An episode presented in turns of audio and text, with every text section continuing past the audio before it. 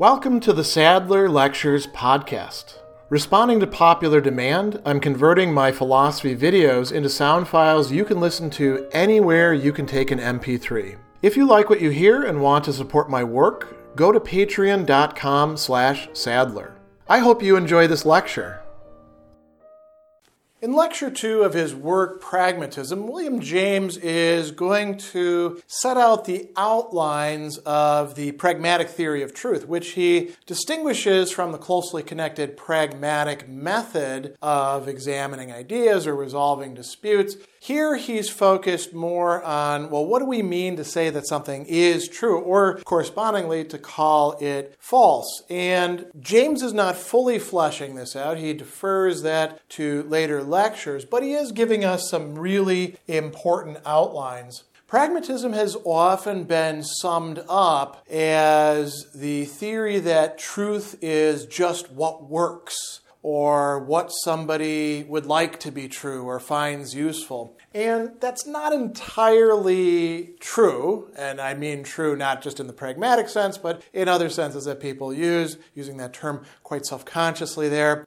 That's not really true of James's position, which is a bit more complex than that, and which is placed in relation to not just his own philosophy and psychology, it's important to remember he is a psychologist, nor that of his predecessor Charles Sanders Peirce and his contemporary John Dewey, but also a lot of working scientists of the time. This, this pragmatic conception of truth is, in fact, quite a popular one when we, we look at it quite carefully. So I think it's useful before we delve into what James says explicitly about this as a theory of truth to think about the narratives that he is providing us here, in part because he tells us that pragmatism is, in fact, a genetic theory of truth. And what does a genetic theory of truth mean? It's kind of similar to what in other places people like, say, you know, Friedrich Nietzsche would call a genealogical conception, right? A genetic theory of truth is one that traces out how something came to be viewed as true. And it's largely going to be in terms of human interests and needs and, and what manages to fit itself in with other things that are acknowledged as true. So he talks first about laws of nature. And, and he's not saying anything that's truly controversial here if you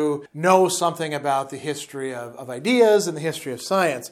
He tells us that writers on the subject of inductive logic have begun to show a singular unanimity as to what the laws of nature and elements of fact mean when formulated by mathematicians, physicists, and chemists. So we're talking here about something that's a very pure discipline and then something that's, you know, still very abstract, physics, although now it's studying material things, and then chemistry. We're starting to get, you know, more and more along the spectrum, which will lead us into biology and then into other things like the social sciences. So he says that when the first mathematical, logical, and natural uniformities, the first laws, were discovered, men were so carried away by the clearness, beauty, and simplification that resulted that they believed themselves to have deciphered authentically the eternal thoughts of the Almighty. Or if, if we don't have to be the Almighty, it could be nature. They've gained an understanding of the universe. Somebody who this would be applying to would be, you know, the great, not just philosopher, but also mathematician, René Descartes, right? In his early works, he talks about having discovered that mathematics could possibly be the basis for everything.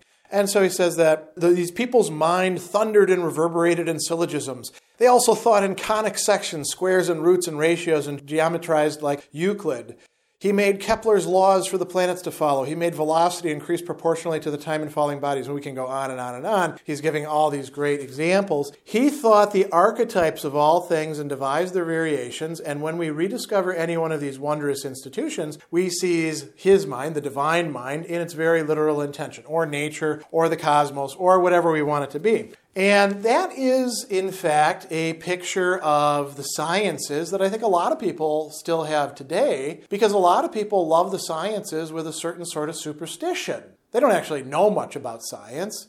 They've learned some things in their science classes in high school and from reading Wikipedia or Less Wrong or pick whatever other site you want. And these are the people who are science, logic, reason, you know, constantly bombarding you with appeals to those sort of things.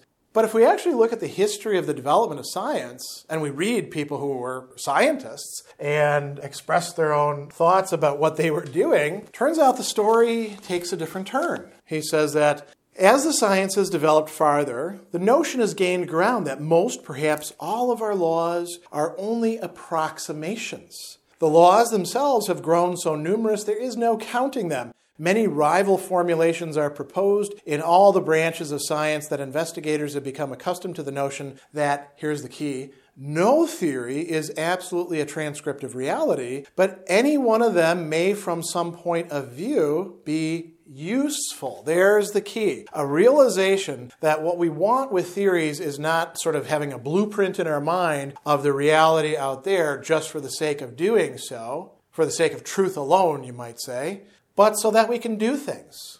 Now this goes all the way back to, say, Bacon, the idea of studying nature so that we can actually do something with nature. Of course, he wanted to dominate it. Perhaps we don't necessarily need to go to that rhetoric. That could be part of an advance. Maybe we don't want to dominate, so we find other ways of understanding nature that don't require us to do that. James goes on and says that the great use of theories is to summarize old facts and lead to new ones. They're only a man-made language, a conceptual shorthand in which we write our reports of nature, and languages, as is well known, tolerate much choice of expression in many dialects. And he goes on and he says, human arbitrariness is driven to divine necessity from scientific logic. Human arbitrariness being our desires, our needs, our wishes, what it is that we're trying to do with ideas. And then he bring, he does a bit of name-dropping here, bringing up people who some of you will have heard of, but many of these you, you won't have. Sigwart, Mach, Ostwald, Pearson, Pearson, Milhaud, Poincaré, Duhem, Royson, right? And, and he's talking to people who, who know these at the time. We could bring up other scientists of our own time. Very few of them buy into there being like a truth that's out there, static for all time for us to discover. And, and many of them have a more pragmatic attitude towards that. So there's a story that's being told here about how we've gone from an earlier point of view, which was less adequate, to a more adequate point of view. And this is a genetic story.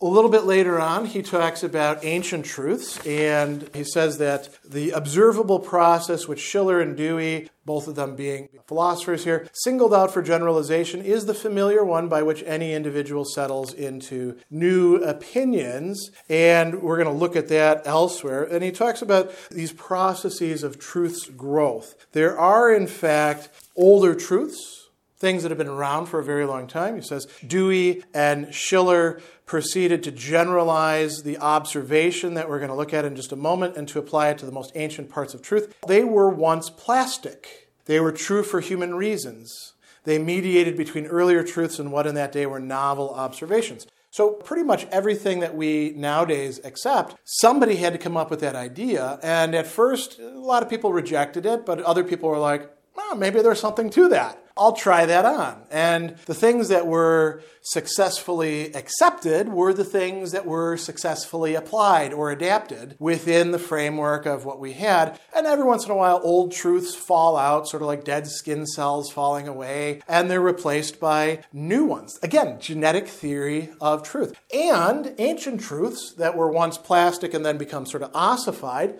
can also be reinterpreted in ways that make them once again living and flexible. Flexible. So this is an important narrative that's being spelled out here. Now let's look at, you know, sort of the, the nuts and bolts of this theory. James says that Dewey and all of his allies, as he calls them, Misters Dewey, Schiller, and their allies, are following the example of geologists, biologists, and philologists, right? They are saying that, that truth is going to be what we can use. And, and here's the key idea. Ideas are true just so far as they help us to get into satisfactory relation with other parts of our experience. This is Dewey's formulation that James is bringing up here. Now, Dewey is a rather opaque author. People who read him often come away quite confused, and looking at this passage, you might say, well, that's confusing too. So let's let's break it down. What's actually being said there? Ideas, these are things that we have in our mind and also have in language, and to some degree also have in action. They are also part of experience. They are true, according to the pragmatic theory of truth, or as Dewey calls it, the instrumentalist view. insofar as they help us, the people who are actually going to say that they're true, to get into satisfactory relation with other parts of our experience. They help us to make sense out of the world. And they're not just functioning in an explanatory way, they're also functioning in an action-guiding sort of way. I'll give you just a prime example taken from personal life. I come in from teaching and I, I find that the dog is, instead of laying by the door waiting for me to come in, is lying on her side, panting and moaning. And I think, whoa, what's, what's going on here? This is unusual, right? So that's part of my experience already. I already have a whole range of experience lying behind me, which includes the fact that the dog in question is a A glutton who will eat whatever she can to the degree that she can. If we, for example, leave the top to the food container open, she will use her mouth like a shovel, pull out food, spit it out onto the floor, gobble it all up. She will eat pounds and pounds of it because she has done that in the past, right? That's part of my experience. And so I immediately start thinking to myself, she's probably gotten into the food thing. I'd better go check that. And let's say I, now I do that, and nope, there's no food around, and the top is not off, and even if it was, she couldn't go in there. Now I start thinking about other things. Well, what, what could be going on here? Maybe she fell down and hurt herself, or perhaps she's sick. And now this leads me to doing sort of a, a diagnostic as best as I can, and then probably taking her to the emergency vet, right? These are all ways in which ideas are being made true in process to make sense out of the experiences that we're having and the matrix of other experiences that we use to, you know, our memories to make sense of the experiences of the present. So hopefully that example helps you out a little bit. So ideas are true so insofar as they help us, they assist us, they fit into satisfactory relation. We know when we don't have satisfactory relations because in the realm of the speculative, we are bothered by the fact that we can't make sense of things, or we don't understand them, or we're stuck in doubt. We know in the sense of the practical ranges when we were in satisfactory relation, when we can say, yes, I am actually happy with this, as opposed to being irritated, vexed. Or we can say, well, I'm irritated, but I'm okay with this being irritated, right? That'd be satisfactory relation. Now, he also talks about this as saying that things are true for just so much, true in so far forth, true instrumentally, right?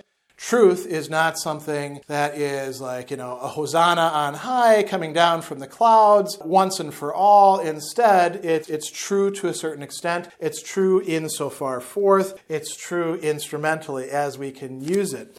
And James is going to contrast this, as all the pragmatists will, against what he calls a rationalist conception of truth, which, by the way, many philosophical empiricists would also be representing, as would be the people who today talk about the correspondence theory of truth and don't mean by it what philosophers actually mean, which is a particular understanding of truth, and instead elevate it to mean this gigantic worldview where there's only correspondence theory and nothing else, right? That would be an example of what James is combating here. And he goes on and he calls this truth independent, truth that we find merely, truth no longer malleable to human need, truth incorrigible. In a word, such truth, he says, exists indeed superabundantly or is supposed to exist by rationalistically minded thinkers. And then he, he likens this to the dead heart of the living tree. Now that means that it has some sort of usefulness, right? The heart of the tree, any given tree, is mostly dead wood, and the growing stuff is on the outside, is it not? That's where the tree contacts reality. The dead wood is useful because it supports. It stays in place by its very rigidity, but it's dead. It's not going to do anything for you. I suppose you could say, well, it's great for like when we want to make chalkboard frames or burn wood or things like that, right? But not that good for the tree to be entirely dead, right? So he says that this is only the dead heart of the living tree. Its being there means only that truth has its paleontology and its prescriptions and may grow stiff with years of veteran service and petrified in men's regard by sheer antiquity. And so he, he's saying here, we don't want to say that there's no point whatsoever to this notion of truth, but this sort of static, truth is eternal, truth is, you know, whatever remains purely objective in all the circumstances, totally independent of our interests and needs and desires. It does actually serve a purpose. It does have a legitimacy.